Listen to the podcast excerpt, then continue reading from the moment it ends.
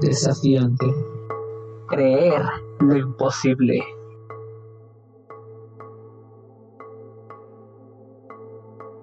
Yo podría decir que ese sería como el problema de la filosofía este, en general y principalmente dentro de la alemana de los siglos XVIII y XIX, el problema entre libertad y necesidad, ¿no? Este, ¿Cuál es el, si verdaderamente somos libres o no, ¿no? Este, y hay ahí uh, respuestas particulares de cada uno de los filósofos, ¿no? Por ejemplo, este, Schopenhauer, otro filósofo que viene después de Schelling, este, principios del siglo XIX, llega a decir que no, estamos nosotros determinados por precisamente nuestro carácter.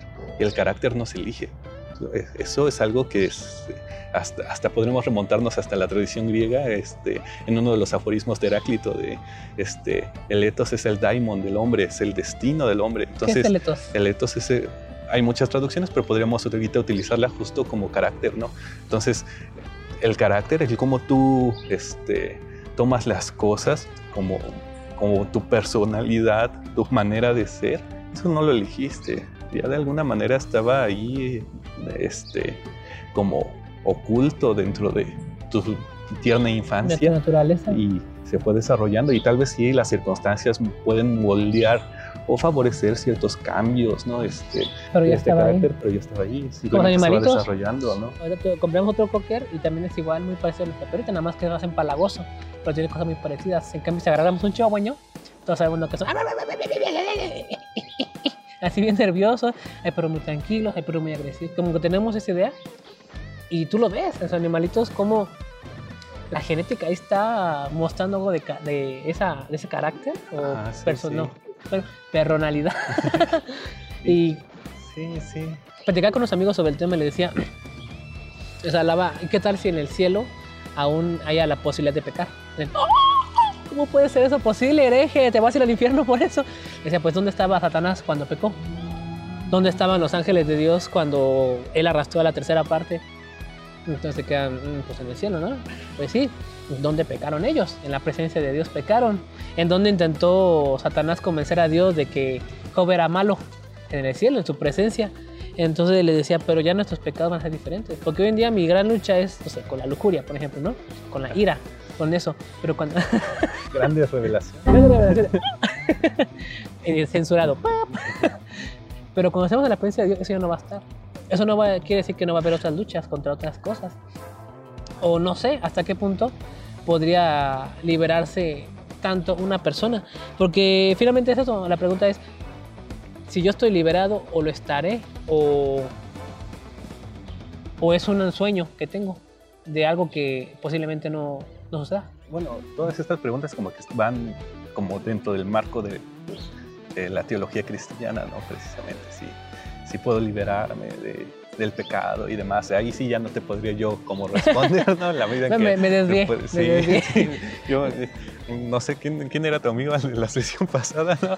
Tal vez él podrías platicar de eso. Yo, yo, yo nada más.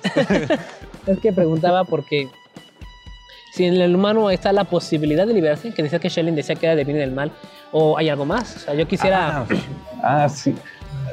La fuerza que tiene eh, ese escrito de Schelling, que son las investigaciones filosóficas sobre la esencia de la libertad humana este, y relacionada con otros objetos, creo que ese es el nombre completo. La fuerza de ese escrito de Schelling, lo tremendo, es que justamente sí, eh, la libertad, eh, la libertad es, o sea, la esencia de la libertad, y sobre todo la esencia de la libertad humana, es li- libertad para el bien y para el mal.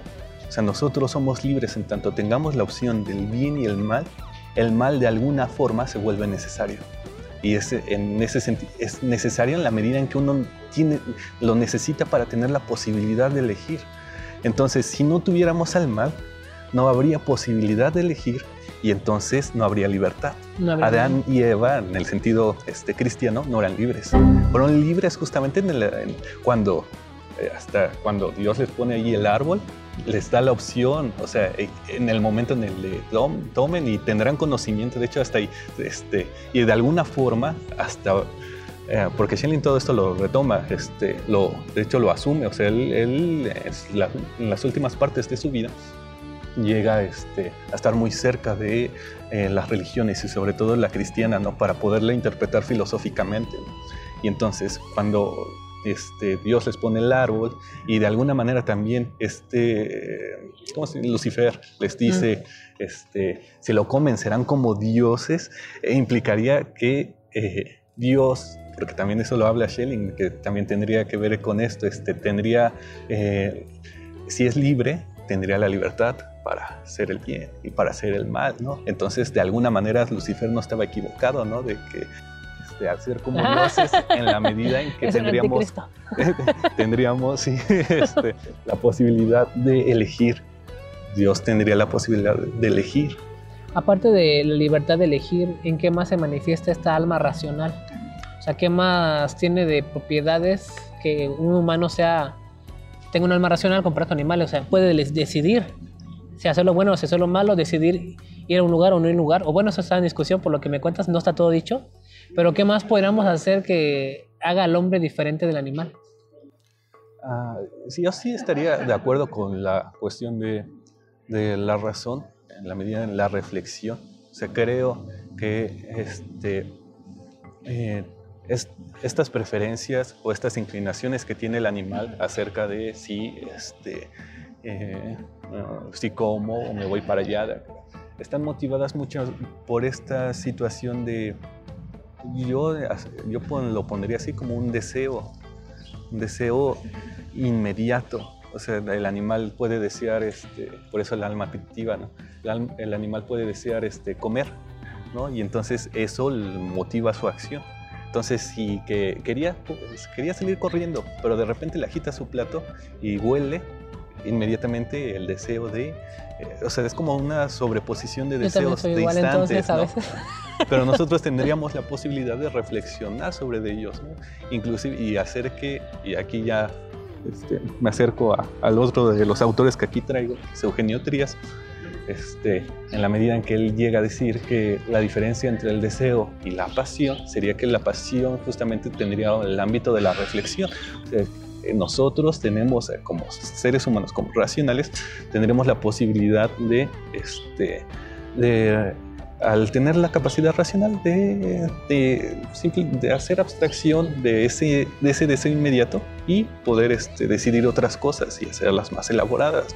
Entonces, sí, yo sí creo que los animales, por mucho que, este, que tengan como una especie de inclinación hacia determinado tipo de acciones, este, siempre están determinados por lo más inmediato, o sea, nosotros podríamos pensar en, eh, en, los seres humanos, los casos de seres humanos que no han sido educados dentro de la civilización. Entonces, los ferales, ¿no? Que se encuentran ahí en los bosques, ¿no?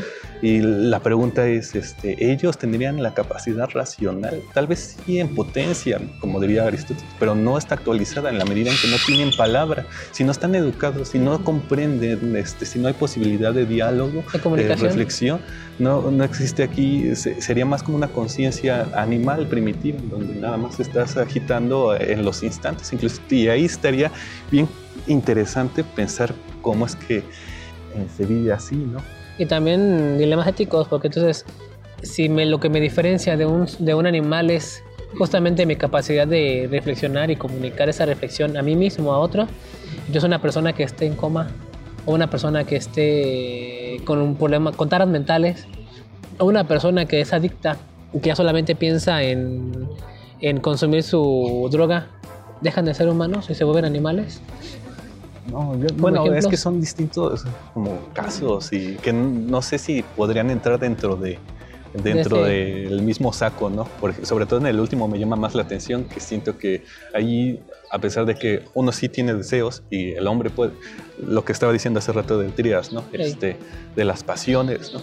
Entonces uno puede reflexionar sus deseos y aparecen las pasiones, ¿no? aparece ya un, un, deseo más intenso, reflexionado, pero que ya este, que, que, no tiene el animal, porque ya ahí hay elección. Y la pregunta también podría ser de que a alguien que, este, este, eh, que sea adicto a algún tipo de café, ¿no? este, que, eh, eh, que sea adicto a alguna sustancia, este, simplemente es un, es un animal, no creo. O sea, que es, sigue sus instintos básicos, no creo. Pueden llegar a ser pasiones. Entonces, puede que haya, o sea, ya los animales yo no puedo decir que siempre son esclavos de sus pasiones.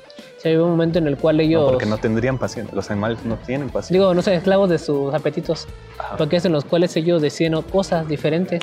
Tal vez no bueno o malo, este, pero sí saben que a mí como dueño, por ejemplo, hay cosas que no me van a gustar.